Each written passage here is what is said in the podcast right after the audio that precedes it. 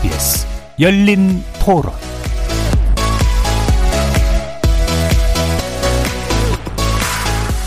안녕하십니까. KBS 열린 토론 정준희입니다. 전문직이라는 게 능력, 뭐 전문성도 정말 중요하겠지만 기본적으로 도덕성 같은 게 전제가 돼야 되는 거잖아요. 막 쉽지 않겠는데 왜냐면 자기가 이제 먹고 살려고 하는 일이기도 한데 일을 저지르면 직업을 사실 잃는 거기도 하, 니까 함부로 막 취소시키는 건 좀 아, 닌것 같아요. 대신 이제 범죄를 저지른 이사는 시민들이 찾아볼 수 있게 만약 범죄를 저질렀다 그러면 뭐 안 맡기면 되니까요. 소비자 선택이니까. 변호사, 뭐 회계사 이런 전문 직종들은 이미 예전부터 중대 범죄 저지르게 되면 자격 박 박탈이 되고 있는데 본인들만 그 대상에서 제외를 해야 된다는 거는 형평성에 많이 어긋나는 것 같아요. 지금 가장 중요한 시기에 접종을 놔두고 그거를 볼모로 파업을 한다는 거는 가장 기본적인 그 사람들의 의무를 안 하겠다는 거기 때문에 매우 안 좋게 볼 수밖에 없어요. 거리에서 만나본 시민들의 의견 어떻게 들으셨습니까? 코로나19 백신 접종이 막 시작되려는 시점에 정부 여당이 추진하는 의료법 개정안을 둘러싸고 대한의사협회가 파업이라는 강경책을 다시 들고 나왔습니다. 강력범죄를 저질러 금고 이상의 형을 선고받은 의사의 면허를 정지 또는 취소하는 내용을 담은 의료법 개정안이 국회 상임위를 통과하자 의사협회가 총파업을 시사하며 백신 접종까지 거부하겠다고 나선 건데요. 현행 의료법에 따르면 허위 진단서 작성죄나 허위 진료비 청구죄와 같이 의료관계 법령을 통해 금고 이상의 형을 선고받은 경우에 한해서는 의료인이 될 수 없도록 하고 있지만 개정안은 모든 범죄로 결폭 사유를 확대한 거라고 할 수 있습니다. 의협은 이 개정안이 의사직의 특수성을 감안하지 않은 채 잠재적 범죄자로 모는 악법이라고 주장하고 있는 반면 정부 여당은 국민의 생명과 안전을 더 강력히 고려한 조치이며 오히려 중범죄를 저지른 극소수의 의사를 배제함으로써 절대 다수 의사의 직업적 이미지와 권익을 지키는 방책이라는 입장이죠.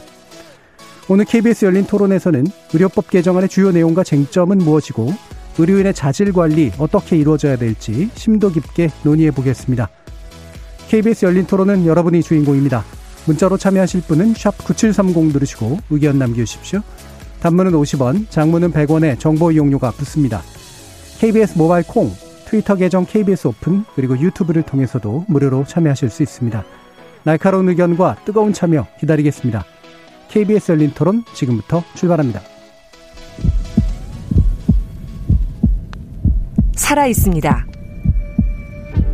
토론이 살아 있습니다. 살아있는 토론, KBS 열린 토론. 토론은 라디오가 진짜입니다. 진짜 토론. KBS 열린 토론.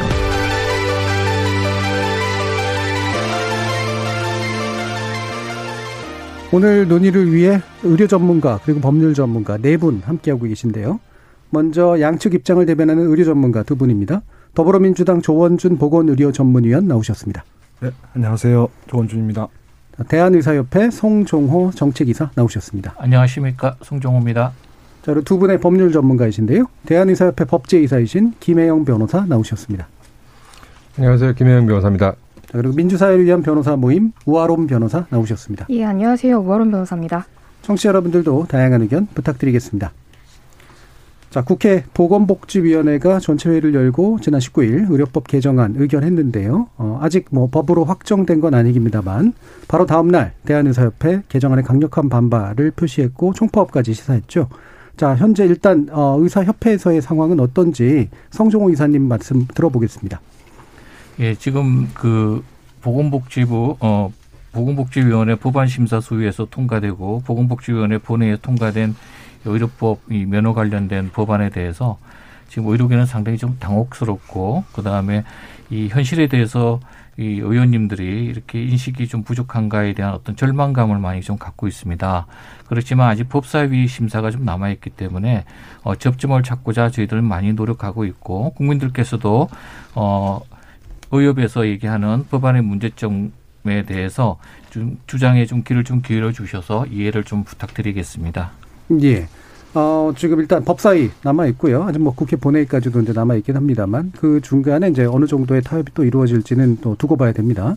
어, 이런 상황들 어떻게 보고 계시는지 또 다른 세 분의 말씀 들어볼 텐데요. 일단 조원진 전문위원님 말씀 들어볼까요? 네, 잘 아시다시피 이로 인해 면허 관련된 의료법 개정안은 하루 이틀 문제가 문제가 제기됐던 것이 아니고 이미 20대 국회에서도 논의되다 폐기되었습니다. 그리고 21대 국회에 들어서도 바로 법안이 다시 제출돼서 어, 8개월 넘게 논의되다가 여야 합의로 이견 없이 상임위를 통과한 법률입니다. 환자단체나 시민단체 등에서는 여전히 부족한 아니라라고 하는 지적도 좀 있으시긴 하지만 그럼에도 불구하고 여야 간의 원만한 합의를 통해서 법안을 통과시켜야 하는 과정에서 가능하면 어, 논란이나 쟁점이 될 수 있는 사안들은 좀 정리하고 최소한의 합의를 중심으로 개정안을 통과시켰다 말씀드리겠고요.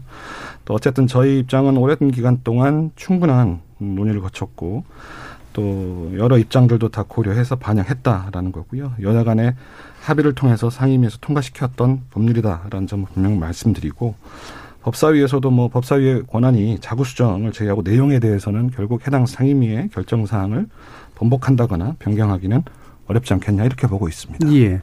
일단 뭐 여야 합의가 이루어진 상황이다. 그리고 논의는 꽤 오랫동안 진행됐다.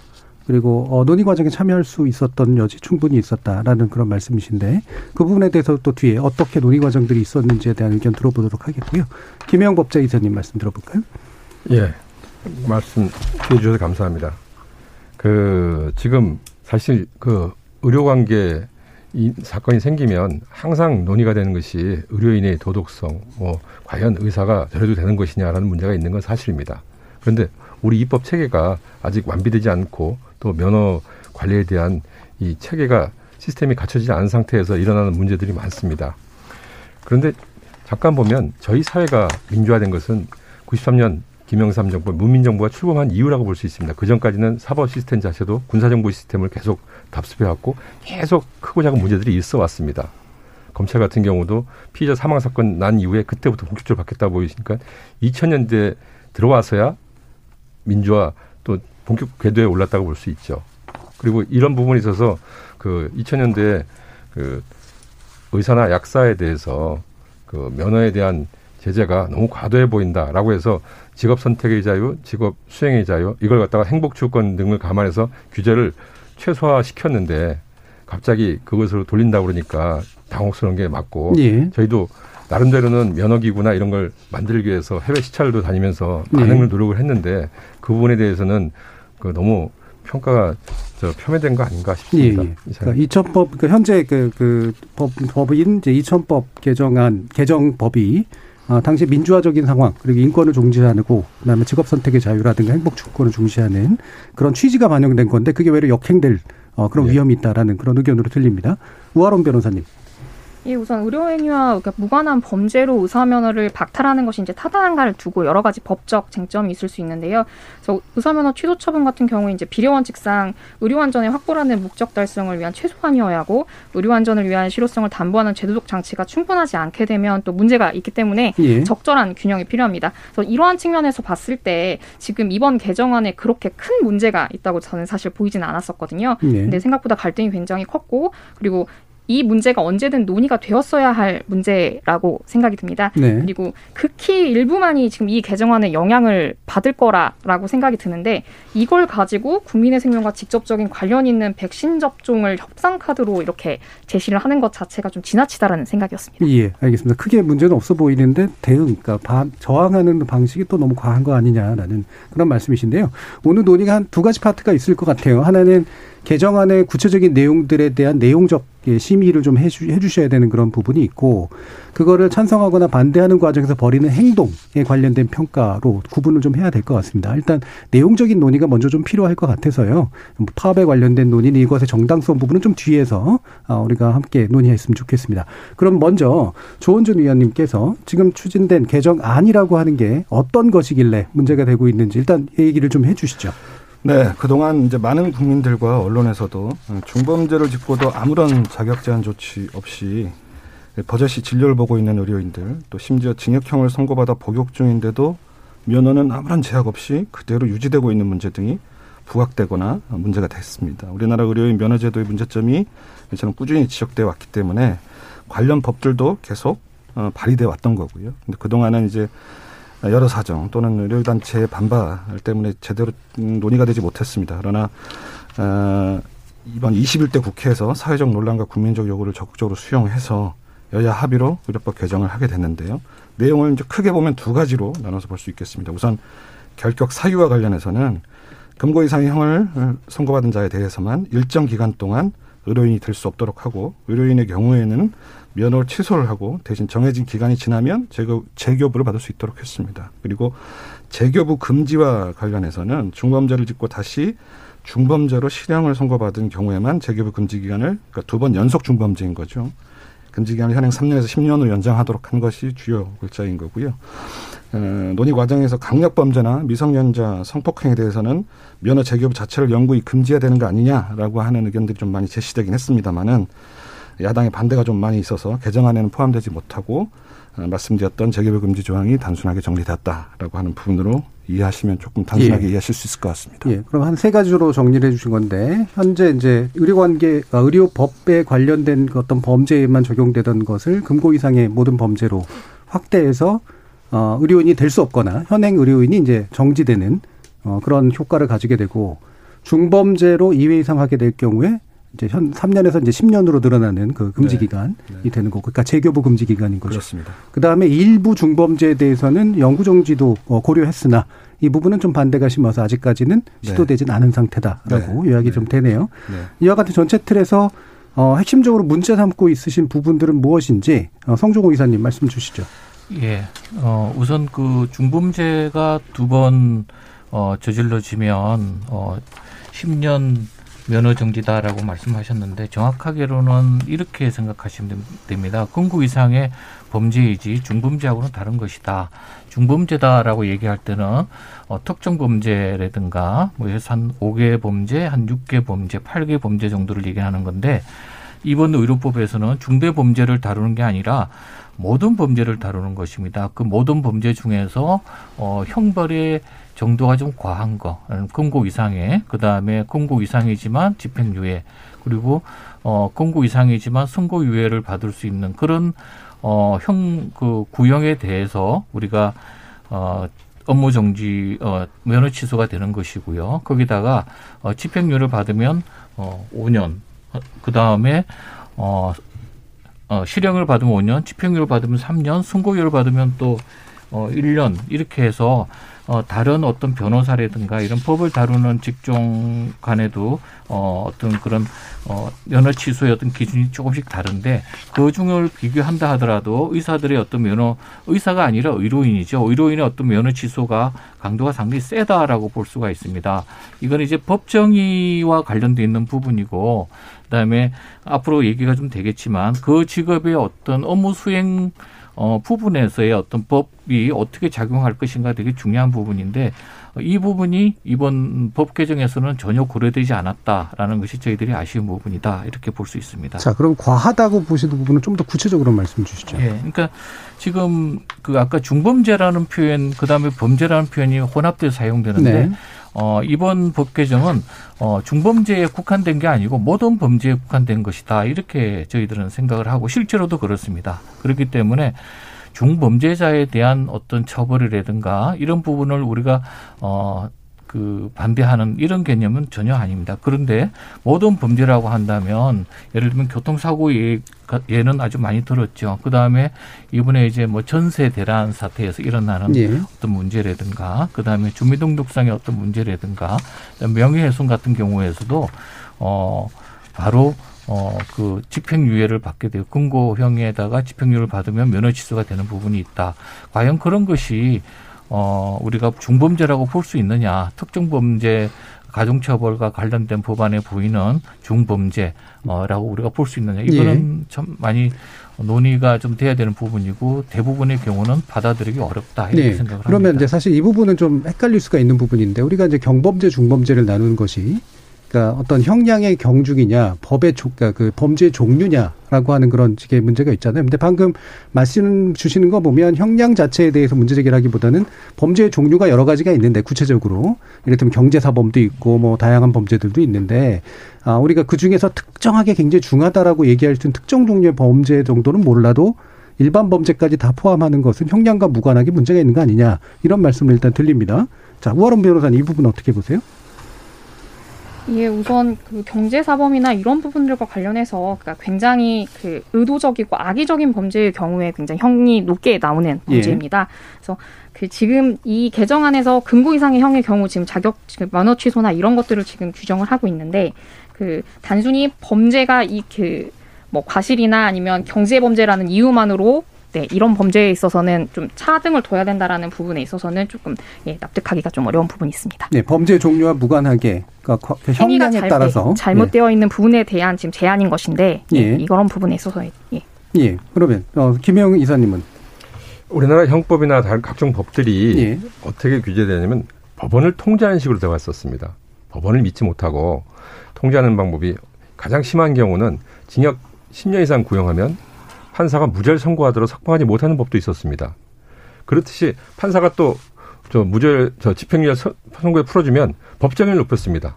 그러니까 강도 상해 같은 게 옛날 7년을 올려가지고 감형해도 3년 6개월밖에 안 되니까 집행유예 선고 못하게 만들기도 하고 또 벌금형을 없애버렸습니다. 법정행에서 벌금 없애고 형량을 높이고 그래서 심한 경우는 살인죄보다도 형량이 높아지는 문제가 생겨서 위헌 판결까지 난 경우가 있습니다. 그런데 이 법에는 일반적으로 이렇게 비난 가능성이 자연적으로 생길 수 있는 누구나 동의할 수 있는 부분이 있는데 또 행정적으로도 규제하는 것도 있습니다. 부동산 실권리제에 관한 법률이라든가 농지법 또는 그 위장 전입을 해서 분양했다면 주택법 뭐 이런 식으로 그 위반했다고 그랬을 때 이건 사회 규범상 아, 사회 질서를 유지하기 위해서 이거는 좀 처리해야겠다라는 법도 있고 과실에 대해서도 여러 가지 유형을 만들어서 하는데 교통사고 같은 경우는 많이 처벌을 하죠. 심한 경우는 사회적으로 문제되니까 민식이 법을 만들어서 학교 근처에서는 사고 나면 거의 구속을 해야 된다는 이런 여론까지 조성해서 법을 강화시켰습니다. 이런 법이 있을 때 재판장이 선택할 수 있는 형량 범위가 굉장히 줄어들어요. 특히 요즘은 양형 기준법이 있어가지고 예전보다 훨씬 더 어렵게 돼 있습니다. 예. 이런 상황에서 법을 일관적으로 모든 법, 아까 중대 범죄라고 하셨는데 이 모든 법을 걸면 처리할 수 있는 게 한계가 있습니다. 그래서 예전에 제가 어떤 법이 있었냐면 노숙자가 배가 고파서 빵을 훔치다가 종업원을 밀쳤는데 종업원이 진단서를 끌어냈습니다. 무슨 죄가 되냐면 중강도에서 강도 상해죄가 돼서 징역 7년 이상이 됐었습니다.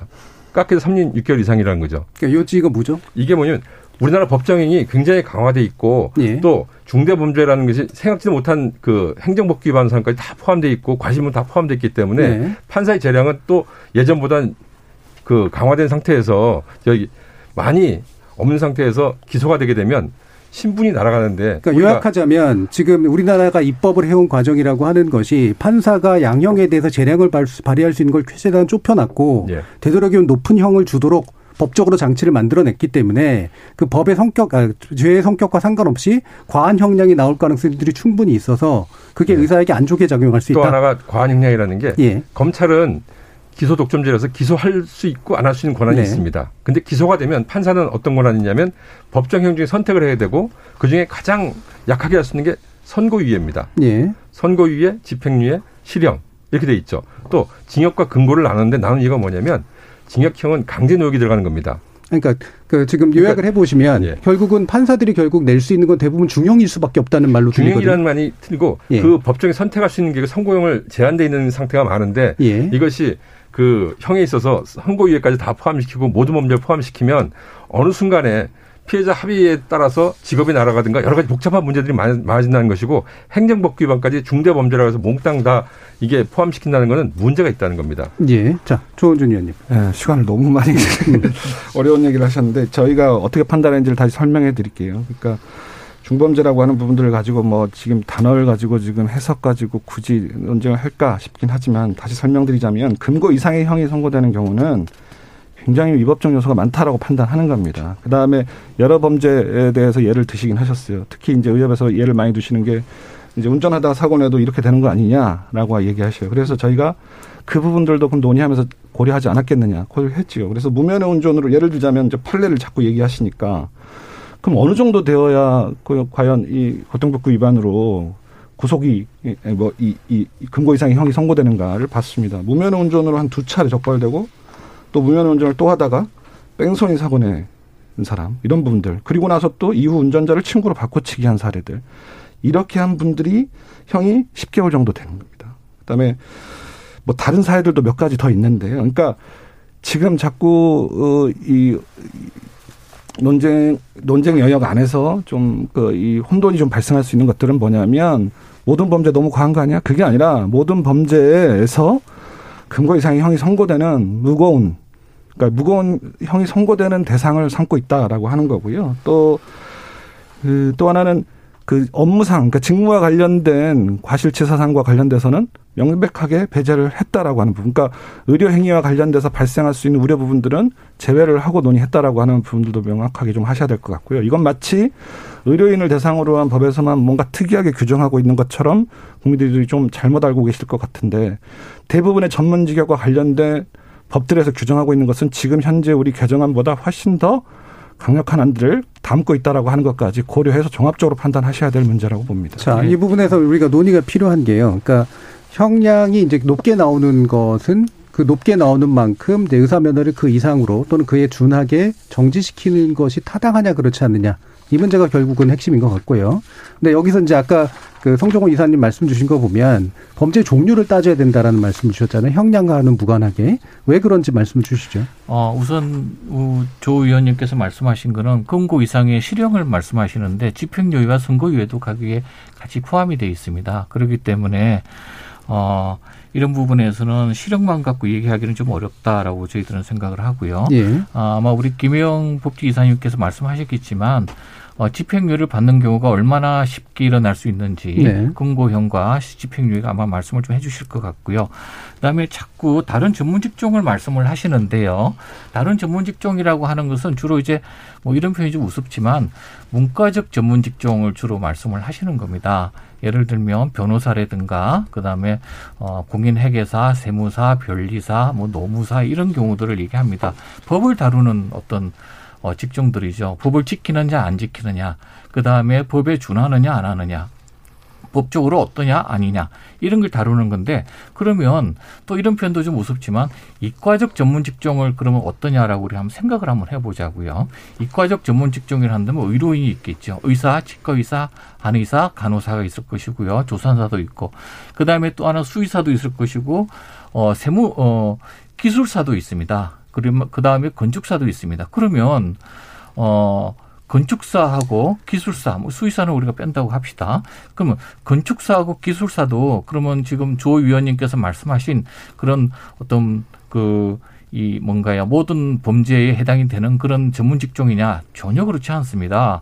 약사나 어 기술사 그다음에 건축사는 역시 어 지금 말씀드린 문과적 전문 직종과는 상관없이 어, 자기의 어떤 전문직과 관련돼 있는 분야에서만 범죄가 일어나지 않으면 그 면허는 그대로 인정이 되는 것입니다. 그 자격증 그대로 인정이 되는 것입니다.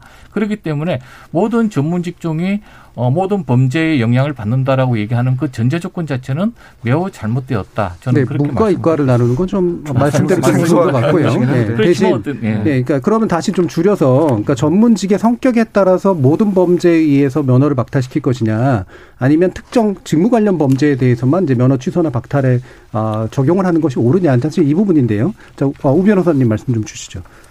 근데 사실 그 의료법 같은 경우 입법 목적이 모든 국민이 수준 높은 의료 혜택을 받을 수 있도록 국민 의료에 필요한 사항을 규정함으로써 국민의 건강을 보호하고 증진하는 것인데요. 그래서 이런 의료법 목적에 따라서 국가가 의료인의 자격과 면허를 지금 현재 관리를 하고 있습니다. 그래서 면허 박탈과 정지 뭐 이런 위협을 통해서 면허 의사를 감독할 수 있고 결과적으로 저, 는 그러니까 이런 것들을 통해서 양질의 의료 서비스를 국민에게 제공할 수 있는 이런 책임 확보 수단이 된다라고 보고 있는데요. 그래서 전문 직에겐 고도의 이제 윤리적 예. 예, 도덕성이나 이런 것들이 요구되는 상황이고 그리고 의료법의 입법 목적 그리고 그 영향을 미치는 결과들을 고려를 했을 때에는 예, 당연히 그 의사에게도 그 좀 더 강화된 예, 제한이 있어야 된다라는 취지입니다.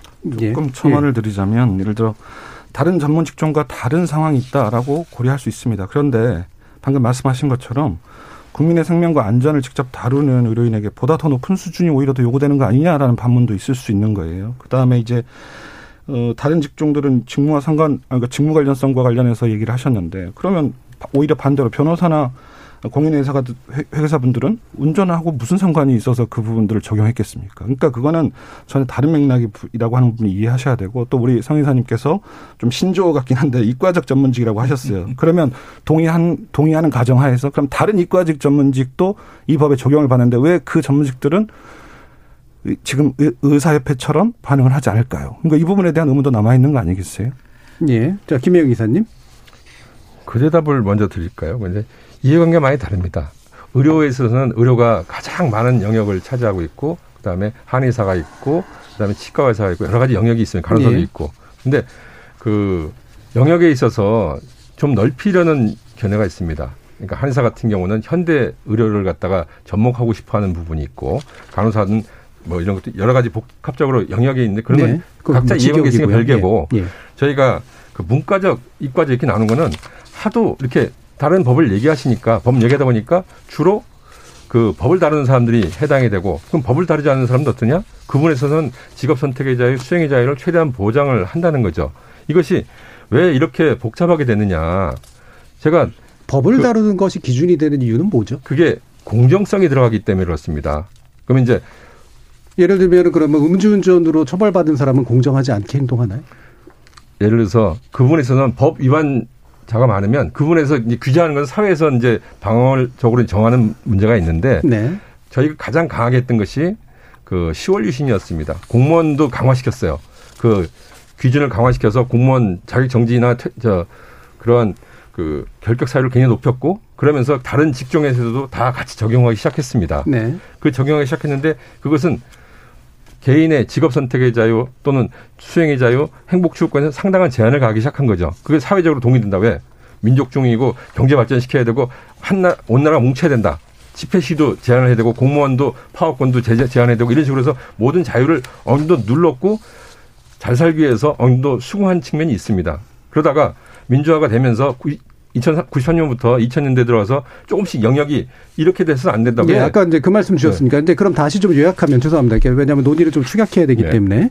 그러면 이제 민주주의의 정신하고 이 자유의 정신은 이 직업 선택의 자유라는 측면은 전문직이든 뭐든 간에 그 직업에 대해서 모든 것들을 다 인정하는 것이 맞다라고 보시는 건가요? 그 직업에 대해서 수행하는 자유를 얼마큼 인정할 것이는 그 네. 사회의 합의가 필요하긴 하겠죠. 그렇죠. 근데 헌법재판소에서 한번 판결 난게 있습니다. 네. 변호사가 의사는 저렇게 제한이 적은데 왜 변호사는 모든 범죄에 대해서 자기를 제한하느냐. 네. 그랬을 때 헌법재판소 판단이 입법 목적도 봐야 되고 여러 가지 봐야 되는데 입법 목적상 당신들은 그 공정 또 사회 질서 유지 이런 부분이 있고 의사나 약사는 다른 부분이 있다. 네. 같이 볼 수 없다. 차별이 아니다 라는 판단을 내린 게 네. 있었습니다. 네. 이게 뭐냐면 각자 직업 수행의 영역은 다르다는 거죠. 아까 문과이과 나눈 이유가 이과에서는 그렇게 많이 문과이과는 그, 아닌 것 같고 이건 네. 변호사고 의사 문제니까요. 예. 네. 근데 대표적인 직종이니까요. 예, 예. 그래서 얘기하는 게 의사는 안 하는데 왜 변호사나 변호사 하는데 왜 의사는 왜 자격증 안 받느냐 이런 논리 논리가 나오니까 이제 하는 말씀입니다. 예, 그러니까 변호사에게는 좀 더 고도의 그러니까 말 그대로 도덕성이 요구된다라고 도덕성이 아니고 법질서 유지에 대한 뭐 그러한 게 필요하다는 거죠. 그러니까 여기서 말하는 도덕성은 법질서에 관련된 도덕성을 얘기를 하는 거고요. 예. 자 그러면 이 헌재 판결이 그럼 현재까지도 기속된다라고 보시나요, 조원준 의원님? 글쎄 이제 법률가 분들이 판단을 예. 좀더 해석을 잘 하시긴 하겠지만 저희는 이 부분과 관련된 논의를 그러니까 헌재 판결을 그대로 존중해야죠. 그러니까 예. 존중한다고 해서 다시 해석을 해보면 방금 말씀하신 게 뭐냐면 어, 변호사가 낸 쉽게 말하는 헌법소원이잖아요. 예. 그러니까 헌재는 뭐라고 판결했냐면 변호사들에게 좀더 어, 많은 규제를 하는 것이 뭐 문제가 안 된다라는 결론이잖아요. 결과적으로. 반대로. 그러니까 반대로 얘기하자면 예. 의사에 빗대서 그러니까 헌재가 판결한 거잖아요. 네. 마찬가지인 겁니다. 그러니까 그렇다면 현재는 다시 의사의 의사의 사회적 책임과 중립성은 뭘까를 판단하게 되겠죠. 만약에 문제가 되게 된다면. 근데 이 현재 기준을 그대로 적용한다고 하더라도 뭐냐면 현재 변호사든 공인회계사든 세무사든 변리사든 법무사든 이 사람들한테 적용되는 기준보다 의료인들에게 적용되는 기준이 훨씬 약하다는 건 맞지 않습니까? 그러니까 헌법 지금 헌법재판소 판결을 취지하고 반할 것도 없지 않다라는 겁니다. 예. 그, 그럼 이 부분은 좀 한번 다시 또 따져봐야 될 것 같은데 이 취지를 어떻게 볼 것이냐. 그게 어, 변호사가 다른 유사나 이런 거에 비해서 훨씬 더 높은 수준의 어떤 법적 책임이 요구되기 때문에 라고 이제 해석을 한 것인지 아니면 현재 변호사의 법령은 그러한 변호사의 특성에 어긋나지 않다라고 본 것인지 예를 들면 헌법재판소가 그러니까 의사도 똑같이 규제해라고 하는 법을 만들라고 주장하진 않을 거 아니에요. 예. 예 어떻게 봐야 되나요? 그 입법 목적이라는 게 있습니다. 예. 입법 목적은 그 전문 직역에 대해서 입법한 이유는 그 전문 직역에 대해서 최대한 보장도 하고 규제도 하면서 여러 가지 합리적인 선을 만들겠다는 거죠. 예. 그래서 입법 목적이라는 걸 일조했는데 의료법에는 법질서 유지라든가 공정이라든가 이런 개념이 들어가지는 않습니다. 높은 의료 수준을 제공한다는 것이고 예. 그것이 도덕성 같은 경우는 그 집단에 대한 사회에서 요구할 수 있는 부분이 있지만 해- 외, 외국에서도 형사처벌된 경우는 징계를 하고 있습니다. 하는데 그거는 법으로 하는 것이 아니라 면허기구에서 자율적으로 이런 사람은 당신은 의사하면 안 되겠다. 그래서 규제를 하고 제한을 합니다. 그거에 대해서는 그 93년 얘기 잠깐 들어가면 아니, 변호사는 일단 됐고 일단 뭐 나중에 좀 더 말씀 네. 주시는 예, 거. 그 저도 대안 쪽에 예, 가까우니까. 이 말씀을 좀 드리고 싶습니다. 법제처의 법령 위반 심사 기준이라는 게 있습니다. 2017년도 자료인데요. 여기 보면 어, 범죄의 종류를 해당 자격이나 영업과 관련된 범위로 한정해야 한다. 이렇게 놓고서 변호사, 공인회계사, 법무사, 변리사, 세무사 등과 같이 윤리성 또는 공정성의 확보가 기묘한 직업이나 자격의 경우에는 범죄의 종류와 관계없이 일정한 형벌 이상의 전과 사실을 결격 사유로 하는 데는 별 문제가 없다. 그렇지 않은 경우에는 입법 목적 실현과의 관련성을 고려해서 해당 자격이라든가 영업과 밀접하게 관련되는 범죄로 한정하도록 한다. 이렇게 돼 있습니다. 그런데 이게 우리나라의 어떤 법제처의 해석뿐만이 아니라 외국도 마찬가지입니다. 어, 일본 같은 경우는 벌금 이상의 경우는 면허 취소를 한다. 이거는 아까 우리 그 김영 이사님 말씀하셨지만 일본의 어떤 과거 군국주의적인 요소가 법에 아직 그대로 남아 있기 때문에 그런 것인데 그럼 서유럽은 어떠냐? 서유럽은 어떤 의사하고의 관련된 부분에서 직무 수행과의 관련성, 직접적, 간접적 관련성을 고려해서 면허 취소를 하게 돼 있습니다. 서유럽이 다 그런 건 아니죠. 그런 아 소유럽은 나라마다 차이가 있는. 같은데. 거의 네. 대부분 그렇습니다. 네. 그러니까 뭐 프랑스라든가 독일이라든가 영국을 주로 얘기하는 것이고요. 예. 미국도 마찬가지입니다. 그렇기 때문에 직무 수행과의 관련성을 고려해서 면허 취소한다 이런. 아, 예를 들면 이 정도는 어, 이 사람은 의사로서 생활을 하시 할 수가 없겠다. 라는 어떤 관련성을 예. 어, 어떤 법적으로 따지는 것이죠.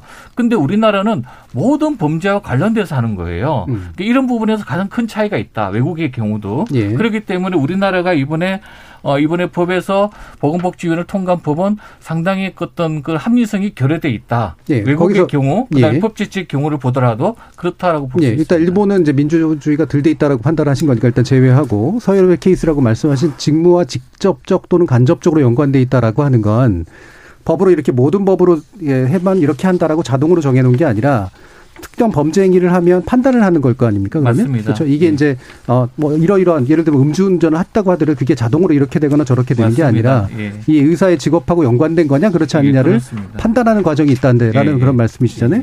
자, 이 부분 해외 사례하고 한번 관련해 가지고 어 뭐 오란버 선생님 어떤 아, 조, 조 의원 예, 말씀 들어볼까요? 해외 사례는 좀 이따 말씀을 드리고 예. 그 송정호 이사님도 이제 의료를 그 환자들 진료하고 계시는데 왜 자꾸 의사 선생님들께서는 예, 보다 높은 수준의 직업윤리라고 하는 부분들을 동의하시지 않으시는지 그리고 이 법이 보- 다른 전문 직종에 비해서 더 높은 수준을 요구하지도 않는데 왜 자꾸 그렇게 얘기하시는지가 좀 우려고요. 오늘 뭐 모 방송에서 대학병원 에 근무하시는 교수님이 이런 말씀을 하시더라고요. 전체 의사의 0.1%도 안 되고 안 되는 의료인들 때문에 99.9%가 넘는 선량하고 책임감 높은 의료인들의 명예가 오히려 실추되고 있다고 생각하지 않느냐라는 반문이었는데 되게 무거운 얘기였습니다.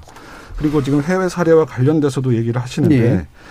작년 11월에 국회 보건복지 수석 전문위원 검토 보고서에 나와 있는 바로는 일본에서는 범죄 제한 없이 벌금, 이- 벌금 이상의 형 선고받은 자에 대해서 의료면을 취소하고 있습니다. 독일에서는 의료과실로 인한 상해, 사기, 성범죄, 문서의조, 조세포탈 등 직무와 직간접적으로, 직간접적으로 관련성 있는 범죄 이- 이거에 대해서 다 해당하고 있고요. 예. 영국에서는 업무상 범죄뿐만 아니라 운전, 폭행, 성범죄, 부정행위 등 개인 범죄에 대해서도 의료인 등록 부분과 관련해서 규정을 하고 있는 상황입니다. 그러니까 지금 말씀하신 사항들은 글쎄 어떤 뭐 데이터를 다른 데이터를 근거로 하셨겠죠. 하지만 어쨌든 저희는 공신력 있는 검, 음, 기관의 검토 결과를 근거로 말씀드렸다라고 하는 부분들을 분명히 예, 얘기했습니다. 잠깐만요. 그 뭔- 부분에 대해서 제가 똑같은 어떤 자료를 그 지금 말씀하신 자료 80페이지 맨 마지막에 보면 해외 사례를 살펴보면 일본의 경우 위반 대상에 제한 없이 벌금 이상의 형에 처해진 사람에 대해서 면허 취소가 가능하도록 규정한다. 독일, 영국, 프랑스 등의 경우 범죄 대상에 대한 일률적 제한 없이 직무 수행과의 직간접적 관련성 등을 고려하여 면허 취소를 결정하는 것으로 조사됨이라고 분명히 나와 있습니다. 저희는 업무상 관련된 부분들은 배제했지 않습니까? 업무상 관련 그런 얘기가 아니고요. 네. 직무 수행과 직접적 간접적 관련성 예를 들면 사기를 친다. 이거는 의사로서는 할 수 없는 일이다. 이런 뜻인 거예요. 예를 들면 성범죄를 저지른다. 이거는 의사로서는 직무적 관련성이 있다라고 생각하기 때문에 성범죄를 저지른 사람은 처벌을 하는 거예요. 면허 취소를 하는 거예요. 그런 뜻인 겁니다. 그러니까 핵심은 결국은 그러니까 서유럽의 경우를 이제 만약에 지금 약간 논쟁이 좀 있으시니까 뭐 약간 넓게 해석하자면 모든 범죄라고 일단 해놓지는 않았다. 그다음에 그 모든 범죄를 예, 나열할 수도 있는 방식도 있고 아니면 특정의 범죄가 저질러졌을 때 그것이 의사면허 취소 사유가 되는지를 판단하기 위한 어떤 또 다른 어떤 절차가 있을 수도 있어서 그 부분은 우리나라하고는 차이점이 일부 있는 건 사실인 것 같고요. 지금 현재 개정하나군요. 예. 영국 같은 경우는 면허기구에서 관리합니다. 예. 형사 범죄 했다 하더라도 면허기구에서 당신이 면허 취소할 것인지 판단하는 것이고 우리나라는 93년 얘기 잠깐 하면 변호사는 자율권이 주어졌습니다. 자율징계권이. 그리고 5년 뒤에 디제 정보 들어왔을 때 회수하려고 했습니다. 실적이 너무 저조하다고 팔이 안으로 굽는다고. 근데 디제 대통령께서 그거는 안 된다라고 그 변호사 단체는 그대로 자율권이 존재한 상태고 예. 지금 많이 활성화가 됐습니다. 최근 10년 사이에 많이 활성화가 됐어요. 활성화가 됐다는 건 제재가 활성화됐다는 얘기죠. 그러니까 제재도 그렇고 나, 나름대로는 모든 수임 자료 같은 그 법조 윤리 협의회 같은 게 예. 활성화가 돼가지고 그러니까 자율 규제 기구가 예, 자율 규제가 활성화 많이 돌아가고 있습니다. 예. 근데 의사에게는 그런 주어진 적이 없었습니다. 거의. 그러니까 자율 규제 어떤 규제 자율 규제를 하기 위한 어떤 단계 예, 절차가 주어진 게 없었고 그냥 복지부 쭉 하다가 나중에 문제된 게 다나요 사태가 터져서 문제가 됐습니다. 네. 면허 관리가 안 됐다 이거죠. 예. 그래서 외국 사례를 찾다 보니까 캐나다 사례를 찾았습니다. 피어, 피어 리뷰라고 동료 평가제에서 동료들이 이 사람이 의사 할 수 있는지 범법 사실 문제가 없는지에서 평가할 수 있더라. 예. 그걸 도입해가지고 시험 적으로 시범제를 하고 있는 게 지금 몇 년째 하고 있습니다. 알겠습니다. 예. 우아론 변호사님 말씀도 한번 들어볼게요. 이게 우선 아까 헌재 결정과 관련해서는 예. 지금 전문 분야 뭐 이런 부분들과 관련해서 지금 변호사와 관련된 이야기가 나와서 예. 말씀을 드리는 부분인데요.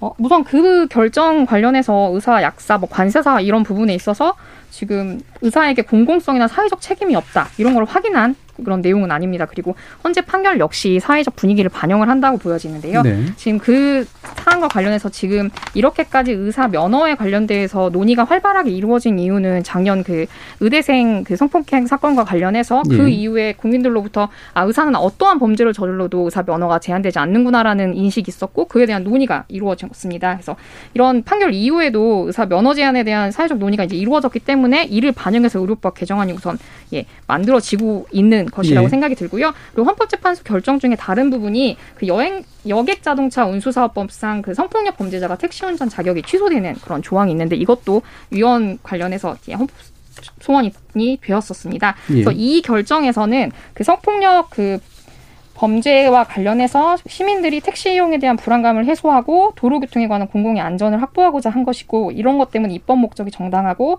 택시 운전 자격자로 하여금 성폭력 범죄를 저지르지 않도록 경고하는 효과 그리고 택시 운전 자격자의 자질을 어느 정도 네. 담보할 수 있기 때문에 입법 목적도 또 달성이 되는 적합한 수단이다 이런 결정이 있었습니다. 그래서 아까도 뭐 성폭력 범죄 같은 경우는 의사가 당연히 해서는 안 되는 범죄이기 때문에 당연히 뭐 적용이 된다라고 말씀하셨지만 예. 그 고도의 그 전문성과 윤리적 그 기준치가 높은 의사에게 어 당연히 다른 범죄도 저지르면 안 된다라는 좀 인식이 저는 사회적 인식이라고 생각을 합니다. 알겠습니다. 네. 예, 일부에서 일단 이렇게 정리하고요. 일부에서 지금 나- 아직 남은 쟁점은 모든 범죄에 적용하는 것이 맞느냐, 그러니까 형량은 높은 아니면 그 범죄의 종류를 정하거나 아니면 그것들을 판단하기 위한 자유규제 내지 기타의 절차를 마련하는 방식이 옳으냐 이 부분에 대해서는 대안 관련 논의이기 때문에 이후 2부에서 좀 더 말씀 나누도록 하겠습니다.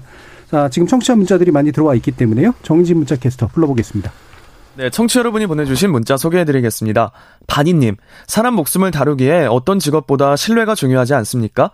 스스로 자정을 하긴커녕 이 시국에 코로나 백신 접종을 거부하다니 너무 아쉽습니다.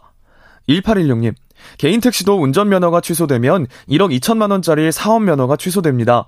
범죄를 저질러 금고형 이상을 받으면 의사면허도 취소되는 게 맞다고 생각합니다. 이종진님, 현 정권의 너무 높은 도덕적 기준은 범죄의 교화 가능성을 완전히 배제하고 있습니다. 의사들의 행위는 못마땅하긴 하지만 여론에 호도되어 법을 남발하는 것 또한 조심해야 합니다.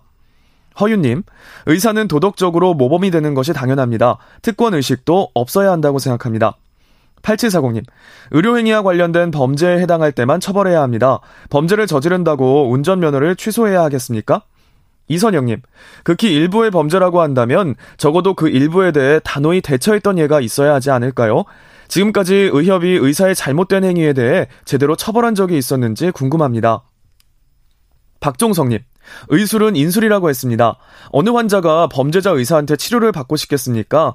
나중에라도 범죄자에게 치료받은 걸 알게 되면 낫던 병도 악화될 겁니다. 해주셨고요.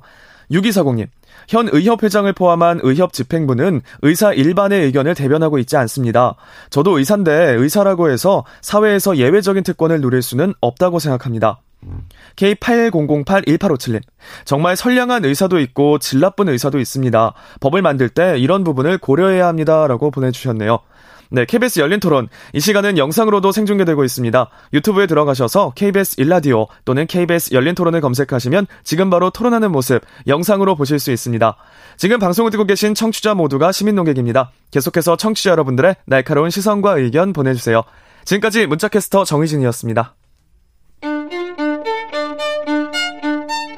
토론이 세상을 바꿀 수는 없습니다.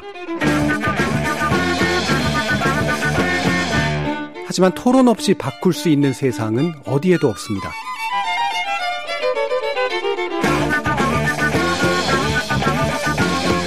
세상의 선한 변화를 갈망하는 당신. 정답이 아니라 질문의 힘을 믿는 당신. 우리 KBS 열린 토론에서 만납시다.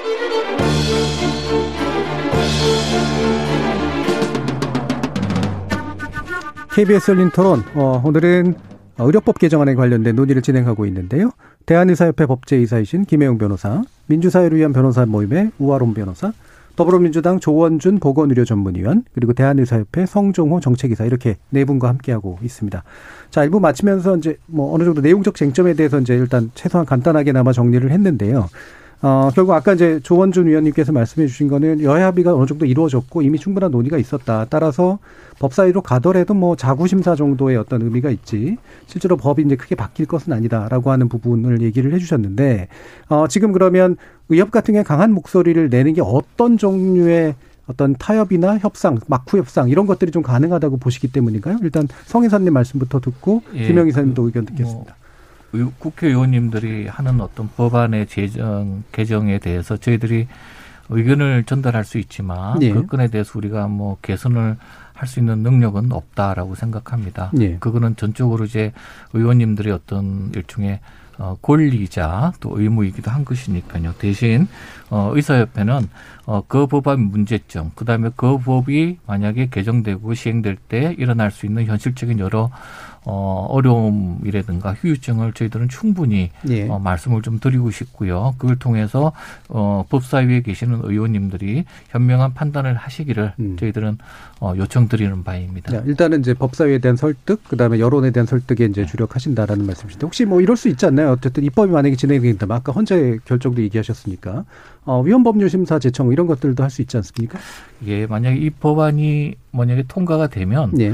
어, 예전에 그 아동 청소년 성범죄 관련 보호법이 있었습니다. 예. 그 법도 어, 상당히 문제가 많다라는 얘기가 있었습니다. 그래서 그 법이 어, 위헌 소송에 들어가서 결국 위헌으로 판정이 났거든요. 네.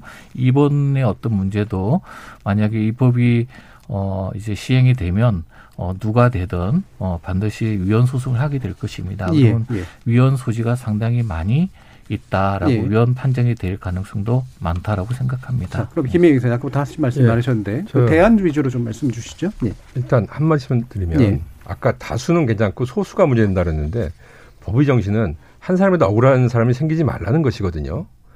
사실 제일 효과적인 것은 자백의 왕이라는 법이 있습니다. 일단 가장 빨리 효과적으로 차단하려면. 근데 그렇게 예. 할수 없는 거죠, 이제 민주사회에서. 이런 것에 대해서 저희가 법을 너무 강력하게 포괄적으로 해버리면 예. 억울한 케이스가 생긴다는 겁니다. 이렇게 생겼을 때 그거는 너무 심하다. 이게 아청법 위원 결정입니다. 아청법 그러더라고요. 아니 그 성범죄 저질렀는데 10년 취업자라는 게 뭐가 잘못됐습니까 이사님? 그래서 그거야 동의하죠. 근데 억울한 케이스 생기면 안 됩니다. 그래서 억울한 케이스가 뭐냐? 그거는 뭐 아주 극소수에 불과합니다. 예. 극소수라도 생기면 안 된다는 거에서 아청법상 위원 결정할 수밖에 없었고 그 이후에는 세세하게 법을 나눴습니다.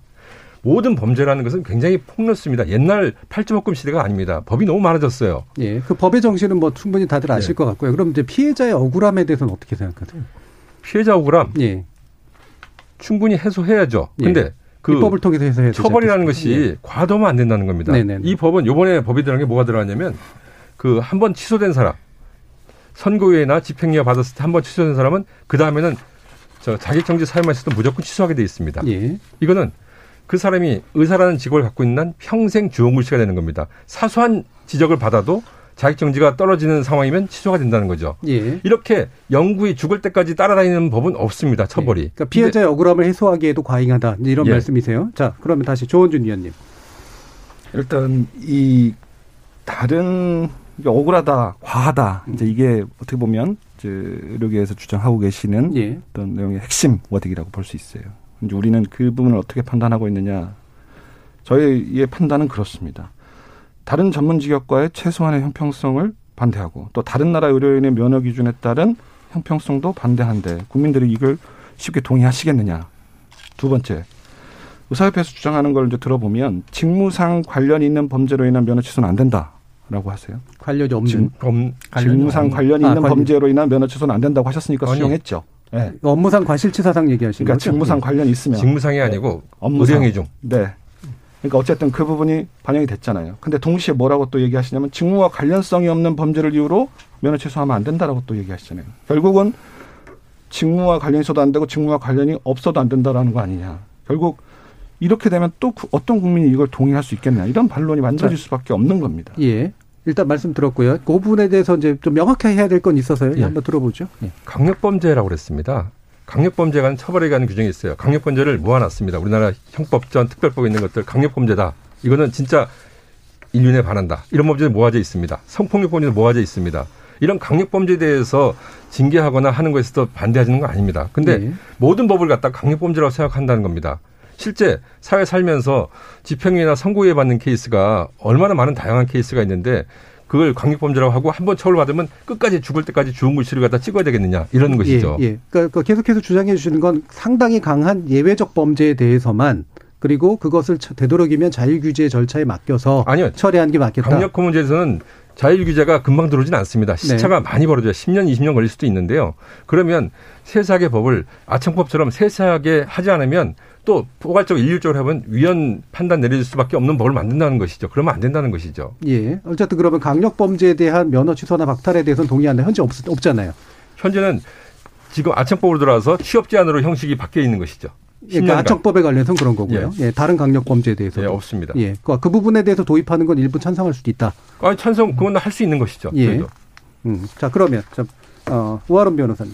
예, 위헌과 관련해서 계속 예, 이야기가 나와서 말씀을 드리면 어쨌든 지금 이 법률과 관련해서 지금 과잉금지 원칙 이런 것들을 좀 살펴봐야 되는 부분이 예. 있는 것 같습니다. 그래서 목적의 정당성이나 뭐 수단의 적합성, 침해의 최소성, 법익의 균형성 이런 것들을 좀 고려를 해야 되는데, 그러니까 직무와 관계 없는 범죄임에도 불구하고 이거를 가지고 면허를 예, 제한하는 게 어, 과잉금지 원칙에 반한다라는 말씀이신 것 같아요. 그래서 하지만 이게 고도의 전문성을 갖춘 직업인이 이게 지켜야 할 기본적인 윤리를 사실 저버린 범죄라는 행위 자체가 저는 그렇게 보여지거든요. 그리고 한국 사회 의료 시스템에 대한 그 사회적 신뢰 이게 가장 중요한데 이거에 있어서도 훼손의 예, 문제가 발생하고 있을 거고 생각합니다. 자, 그리고 자격 예. 관리 이거 엄격하게 해야 된다. 지금 이렇게 이야기를 하고 있는 건데 지금 말씀하신 것처럼 단 한 번의 실형으로 영원히 의사를 못하게 되는 법안인가 이거에는 좀 의문이 있을 수 있을 것 같고요. 그리고 업무상 과실치사상 같은 경우에 지금 적용이 제외되고 있어서 이런 것 같은 경우에는 합리적인 범위 내라고 볼 수 있지 않나라는 예. 생각입니다. 자, 저희 열린 토론의 목적이 쟁점을 명확하게 부각시키는 게 목적이지 해결책 내는 게 목적은 아니거든요. 왜냐하면 해결은 다 다르시기 때문에 또 쟁점은 제가 볼 땐 다 명확하게 좀 된 것 같고요. 이 부분으로 이제 좀 넘어가 될 것 같습니다. 이게 뒷부분에서 좀 논의해야 될 게 있기 때문에 자, 지금 어 반대 의견 표명한 단체가 의협이 유일한 상태죠. 아까 이제 한 의사분도 이제 이런 얘기를 해주셨는데 이게 의협이 지금 내고 있는 강경한 목소리가 의사 전체의 목소리냐라는 문제 의식도 충분히 있을 수 있고 그다음에 기타 이제 다른 의료 인들의 목소리는 왜 안 들리느냐라는 말씀들이 있잖아요. 이 부분은 분명히 얘기는 해봐야 될 것 같아요. 어떻습니까? 아, 지금 그 의사협회 목소리와 일반 회원들의 목소리가 사실은 다르지 않습니다. 아, 무슨 말이냐 하면 아까 우리 조 위원님께서 모 대학 교수를 얘기했는데 누군지 잘 알고 있습니다. 어떤 성향이 있는 사람인지도 잘 알고 있고 그렇지만 아, 그걸 성향으로 판단하시는 거예요? 아, 아닙니다. 지금 제 말씀을 좀 들어보세요. 그래서 네. 그분이 했던 얘기에 대해서 어, 그분은 어떤 부분이 있더라도 그렇게 얘기할 수 있는 성향이기 때문에 제가 얘기를 하는 것입니다. 그런데 어, 지금 다른 직종에, 다른 단체에서 왜 이런 것에 대해서 얘기가 나오지 않느냐. 일단, 그, 자, 그리고 그거는 확인해 주시죠. 회원들의 목소리하고 의협 현재 집행부의 목소리가 일치된다라고 한 근거는 어디 있습니까? 아, 그거는 이 부분에 대해서, 어, 모든 그 의사들이 지금 이 법안의 문제점에 대해서는 지적을 하고 있습니다. 지적을 하고 있고 일부 뭐 그렇지 않다고 하는 사람들도 있지만 대체적으로는 예를 들면 지금은 온라인 시대이고 SNS가 많이 활달화 활발화돼 있고 그 다음에 지금 의료계의 리더들인 어떤 각 단체의 장들이 동일한 성명서에 지금 참여를 하고 있습니다. 그러니까 제가 이 말씀 드린 이유가 아까 문과이과 계속 구분을 하셔서 이과적으로 말씀을 드리는 건데 그렇잖아요. 이런 게 예를 들면 회원 대상의 설문조사라도 대표성 있게 한다거나 그렇잖아요. 그러니까 대부분의 원래 그 직무단체들은 특징이 집행부의 성향으로 사실 상당 부분 대표되는 경향들이 있잖아요. 그러면 정당성을 발휘하려면 어느 정도 회원 대상 어떤 설문조사라든가 아니면 투표라든가 이런 것들이 이제 필요한 경우들이 있잖아요. 그런 것들이 혹시 근거가 있으시나요? 음, 만약에 그렇다라면 저희 이제 의료계 16개 시도회장이라든가 네. 이런 단체에서 공동성명서 나오기가 좀 어렵습니다. 네. 의견이 다르다면. 그렇지만 동일한 의견이다 보니까 그런 의견이 나온 것이고요. 네. 그다음에 또 한 가지 다른 어, 의료계 단체에서 왜 나오지 않았느냐. 저도 의구심이 좀 듭니다. 음. 어, 이런 법안에 대해서 잘 모르시는 건가 싶기도 하고요. 그 다음에 어, 이런 법안에 대해서 이렇게 어, 어떤 그 자기들의 어떤 거니까 법안의 문제점에 대해서 어, 침묵을 지키는 것이 과연 다른 의도가 있는 것인지 아니 왜 그러는지 정말 저는 네. 이해 안 돼 물어보고 싶습니다. 알겠습니다. 네. 일단 단 16개의 어떤 그 지부장의 의견들은 모았다. 그다음에 다른 의료인들이 왜 안 그러는지 모르겠다까지 정리됐고요. 예, 조원준 의원님. 이제 성 의사님 말씀해 주셨으니까 세 가지 질문을 좀 나눠서 제가 그 의견 겸해서 드리겠습니다. 성향이란 단어를 어떻게 사용하시는지는 모르겠습니다만은 의사협회는 회원님들을 성향으로 분류하는지 잘 모르겠어요. 근데 최 회장님 성향은 그럼 뭔지 제가 되묻지 않을 수가 없고 두 번째 열여섯 개 시도회장단들께서 공동 성명을 내신 건 저도 봤습니다. 그분들이 지금 파업과 접종 거부를 동의하셨나요? 이게 두 번째 질문입니다. 세 번째는 아. 일단 질문 다 듣고요. 예. 다른 단체는 왜 이 내용들을 잘 모르 굉장히 모욕적인 언사이신 것 같은데 국회에서 이렇게 중요한 법을 오랜 기간 동안 다루는데 다른 단체가 이 법이 논의되는 걸 모를 리가 없으시잖아요. 다 의견 내셨고 그 결과에 수용하기 때문에 다른 이견을 내지 않으시는 겁니다. 자, 세 개 질문해 주셨습니다. 일단 듣죠. 예. 우선은 두 번째 그 다른 16개 시도 회장님들이 어, 동의하느냐 그는 성명서에 나와 있습니다. 예. 그리고 아니, 거기에 파업이나 접종 거부란 단어가 없기 때문에 확인차 말씀드리는 거예요. 지금 의협의 기본 입장이 뭔지 조 위원님께서는 아니, 그러니까 그 성명서에는 그 단어가 없기 때문에 그 성명서를 그대로 받아들이시면 그 성명서대로 받아들이면 된다. 그러니까 그 성명서대로 받아들이시면 되는 거죠. 회장님은 계속 그 단어를 반복적으로 사용하고 계시기 잠깐만요. 때문에 묻습니다. 16개 예. 회장님, 16개 시도 회장님들이 어 참여한 성명서를 그대로 받아들이시면 되는 것이고요. 그럼 왜 최 회장님은 그 16개 자, 잠깐만요. 제가 얘기를 좀 하고 있는 것이고요. 거예요? 잠깐만요. 16개 시도 회장님의 최집 최대집 회장님도 같이 거기에 이름을 같이 올리셨어요. 그 다음에 두 번째로 어, 최대집 회장님의 성향에 대해서는 제가 여기서 얘기할 필요가 없습니다. 이거는 이 의료법 어, 어떤 의료법 개정과는 아무런 무관하기 때문입니다. 세 번째 질문이 뭐였죠? 네, 다른 단체는 왜 아, 이런 중요한 법을 내용을 모르고 있다라고 말씀하셨습니까? 궁금함, 궁금합니다. 다른 단체에서 왜 이렇게 중요한 법에 대해서 무관심한지 그다음에 대외적으로 어, 어필을 안 하는지에 대해서는 저도 궁금합니다. 한번 물어보고 싶습니다. 여기는 참여를 하셨다 그랬고 논의 과정에. 논의에 당연히 참여하셨고요. 예. 예. 자, 이 부분도 좀 갈리네요. 근데 아까 성향 문제는 제가 좀 약간 얘기를 하는 게 좋을 것 같은데 그 의사분의 성향은 얘기하고 의협 회장님의 성향은 얘기할 필요가 없다는 건 약간 논리적으로 말은 안 되는 것 같습니다. 왜 그러냐 하면 네. 어 그분은 언론에 나와서 물론 우리 최대집 회장님도 나오셨지만 최대 회장도 굉장히 성향이 있는 그 발언을 많이 하셨잖아요. 교소라는 그분이 말한 것에 대해서 얘기를 하셨기 때문에 제가 얘기를 하는 겁니다. 예. 그분이 갖고 있는 그거를 성향으로 구분하는 건 아니지만 그분의 기본적인 트렌드 그런 것에 대해서는 충분히 그런 말을 할 수 있는 분이다라고 생각하기 때문에 얘기를 하는 것입니다. 알겠습니다. 자, 자 김혜영 이사님. 법과 도덕의 문제가 계속 나오는데 예. 법과 도덕 애매한 것도 있고 강한 것도 있죠. 가장 애매한 것이 동양 사회입니다. 법과 도덕에 있어서 윤리적 기준이 혼재돼 있고 그것이 일본법이고 벌금액 이상이라는 게 있고 우리나라도 약사법이 벌금액 이상으로 제정이 됐습니다. 벌금액 이상 있는 사람은 약사할 수 없다. 한약사할 수 없다는 규정이 있었어요. 예. 이러다가 완화가 됐습니다. 계속 금고 이상의 형 하다가 저 나중에 2000년도에 들어서 지금 다 풀어줘서 그러면 뭐 약사법 관련 뭐 업무 관련 요것만 면허 취소하겠다. 결격 사유다. 이렇게 만들어줬습니다. 예. 이게 무슨 얘기냐면 사회에서 법과 도덕에 대한 보는 잣대가 다르다는 거예요. 70년대 보는 잣대가 틀리고 2000년대 보는 잣대가 그러니까 다르다는 너무 거예요. 문화사 쪽으로 자꾸 얘기를 해주셔서 그러니까 거기서 그 부분은 계속 말씀 많이 주셨고요. 예. 어떻게 저 도덕적으로 저런 사람이 의사가 될 수 있냐? 예. 그런 식으로 따지면 그럼 위장 진입하면 뭐 모든 공직이나 뭘 맡으면 안 되느냐? 뭐 저도 이런 문제가 예, 있어요. 이해가 되니까 많이 얘기해 됩니다. 주셨으니까 예. 그러니까 지금 대안에 대해서 지금 말씀을 하시잖아요. 그래서 전 차라리 아까 말씀하셨던 자율중개권에 대한 구체적인 대안 같은 걸 좀 얘기해 주셨으면 좋겠거든요. 저희가 예. 제가 한마디 하고요. 예, 예. 면허 관리 그 원을 갖다가 저희가 만들기 위해서 3년 동안 노력을 했습니다. 예. 물론 내부에서는 싫어하시는 분도 있어요. 왜 그걸 만드느냐. 지금 상태 좋은데 라는 분도 있습니다.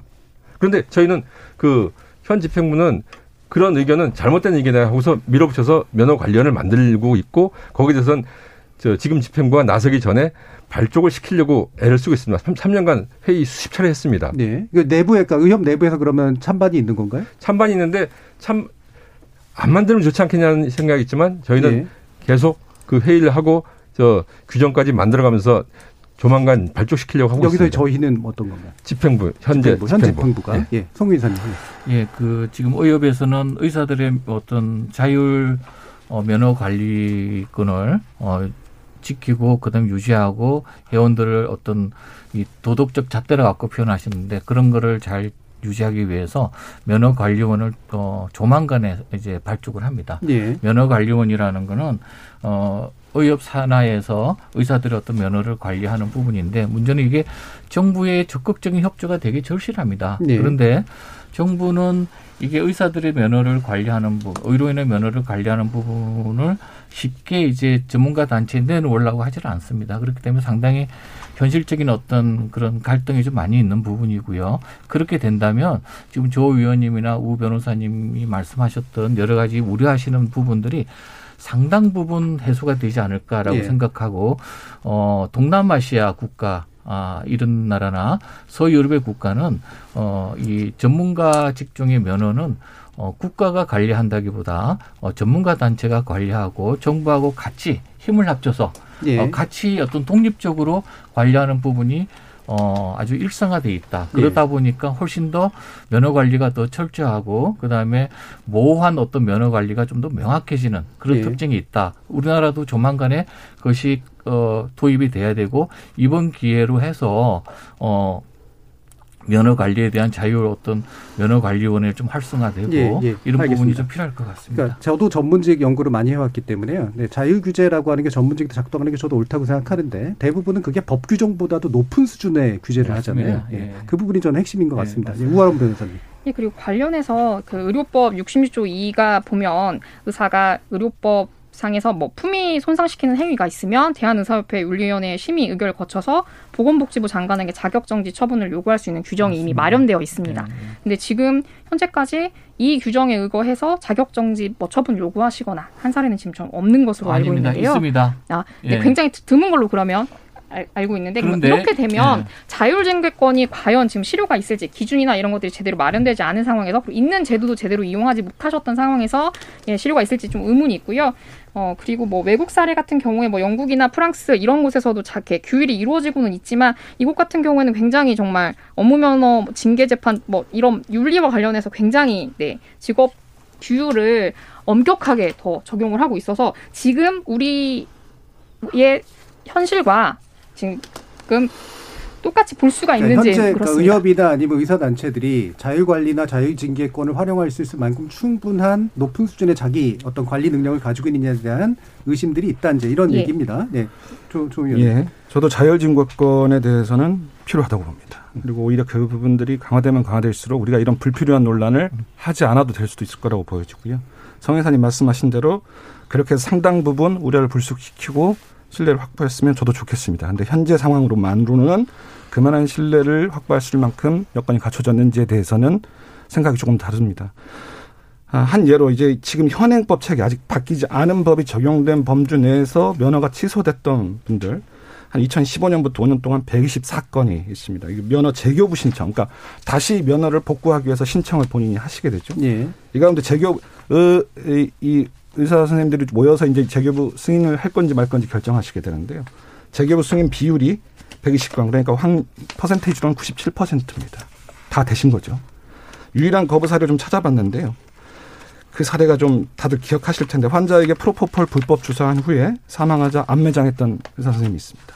이분이 면허 재교부 신청을 했는데 다행히 거부됐습니다.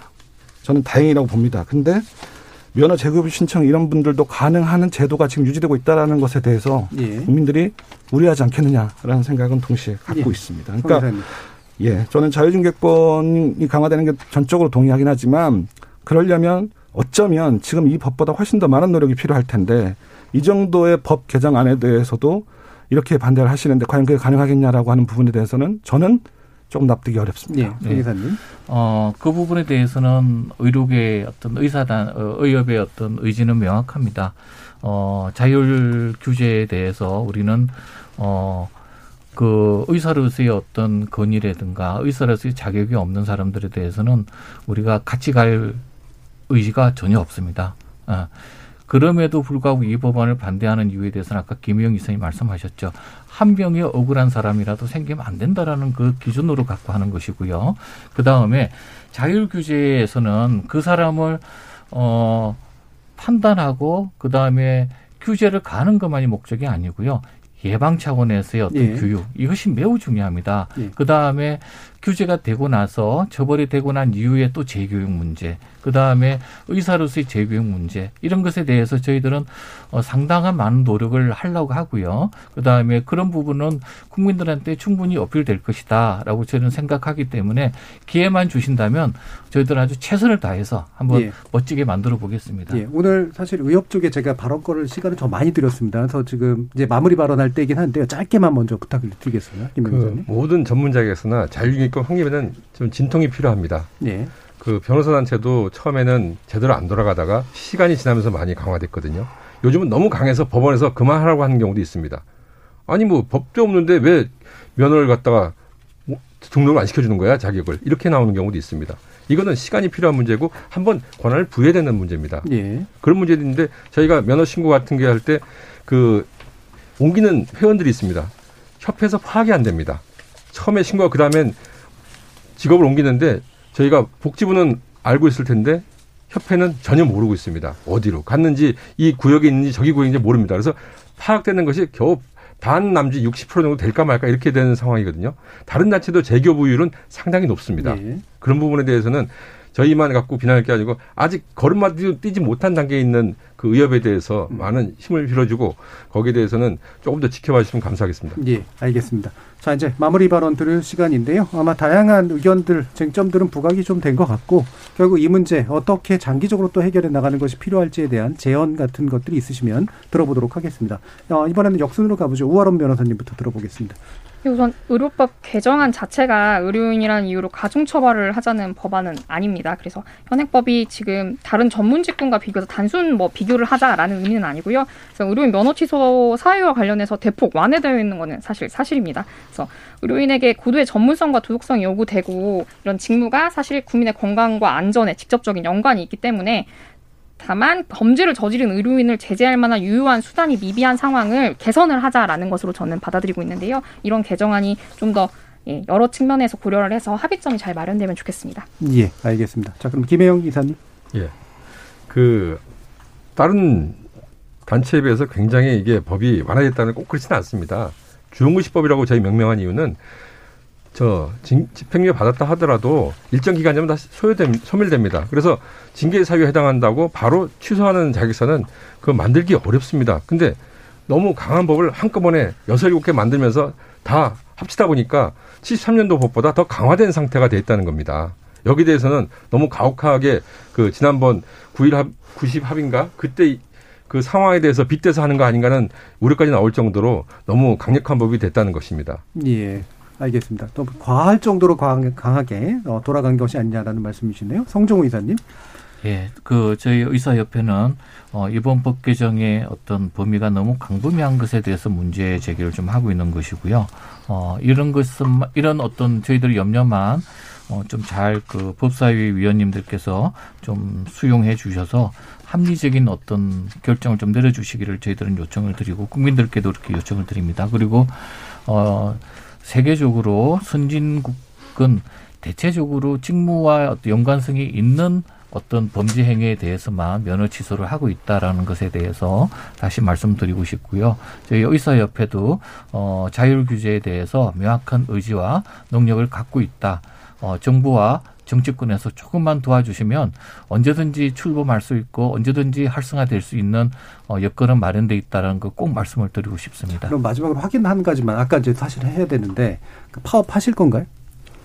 아 그거는 이제 어 아마 아까 말씀하신 대로 예. 전 회원 어떤 투표라든가 이런 예. 어떤 동의 과정이 좀 거치지 않을까 돼. 이렇게 예, 생각합니다. 알겠습니다. 그 과정을 거쳐서 만약에 동의한다면 하는 거고 아니면 안 하는 거고. 예, 일단 알겠습니다. 자 그러면 어, 조원준 위원님 말씀 들어보죠. 네, 중범죄로 인해서 처벌받은 의료인들이 일정 기간 면허를 취소하도록 함으로써 의료인의 위법 행위를 사전에 좀 막고 또 동시에 환자의 안전을 보호하기 위한 목적으로 저희는 필요 최소한도로 법안이 개정됐다고 봅니다. 이걸 가지고 진료 거부를 포함한 총파업, 또 뭐 예방 접종 참여 거부 이런 걸 운운하는 의사협회에 대해서 과연 국민들이 선뜻 동의해 주실지 저는 의문입니다. 이번에 통과된 법들은 소위 이제 환자 안전 3법이라고 불리우는 법들 중에서 의료인 면허 관리 강화 관련된 법들입니다. 그마저도 최소한 수준이고요. 국민들과 환자의 알 권리를 강화하겠다는 취지에서 면허 취소 처분을 받은 의사들을 공표하는 방안도 법안소에 지금 남아서 계속 논의 중입니다. 또 잘 아시다시피 수술실 CCTV 설치와 관련된 법률안도 역시 상임위에 남아서 논의가 진행될 예정입니다. 아, 뭐 이번 임시에서도 논의가 많이 진행되긴 했습니다만은 일단 야당의 반대가 좀 많이 있어서 시간을 두고 좀 더 심사하도록 했습니다. 지속적으로 관련 단체들의 의견을 경청하면서 심도 있는 논의를 통해서 결론을 내도록 하겠습니다. 예. 자, 저희 청취자들 의견 또 몇 가지 전해드릴 텐데요. 전반적으로는 좀 부정적인 의견들이 많으시네요. 부정적이라는 건 이제 의사분들에 대한 약간 부정적인 의견인데요. 이기란님은 의사들이 가진 특권만큼 여지껏 정상적으로 자정이 되어 왔다면 이런 입법, 입법이 될 필요가 있겠나요? 라는 의견 주셨고요. 이윤기님은 불과 몇 년 전에 가수 신해철님을 무책임하게 저 세상으로 보낸 의사는 지금도 간판 바꿔 달고 당당히 의사활동하는 것으로 압니다만 참 씁쓸하네요라는 그런 의견도 주셨습니다. 그리고 사사일호님은 의사면허는 특권이 아니라 직업의 하나일 뿐입니다. 중재를 지은 의사면허는 박탈되어야 합니다.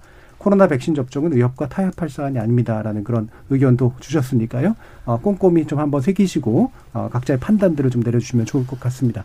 자, 오늘 어려운 토론 함께 해주신 네 분께 감사드립니다. 더불어민주당 조원준 보건의료 전문위원, 대한의사협회 성종호 정책이사, 대한의사협회 법제이사이신 김혜영 변호사, 그리고 민주사회를 위한 변호사 모임, 우아, 변호사 모임, 우아론 변호사, 네 분 모두 수고하셨습니다. 감사합니다. 감사합니다. 수고하셨습니다. 고맙습니다.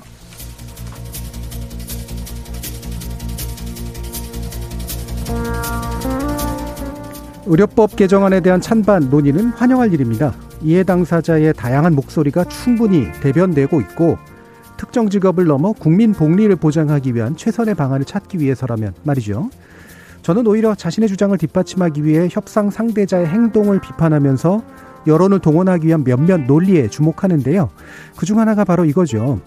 코로나19로 혼란한 와중에 논란이 있는 의료법 개정을 시도한 것이 잘못이다. 코로나19로 혼란한 와중에 환자와 국민의 목숨을 볼모로 백신 접종 거부 파업까지 하는 건 잘못이다. 청취자 여러분 어떤 논리에 더 고개를 끄덕이시나요? 혼란을 틈타 악법을 도입하려는 걸까요? 아니면 직업적 이익을 보장하기 위해 혼란을 더 키우려는 걸까요? 지금까지 KBS 열린 토론 정준이었습니다.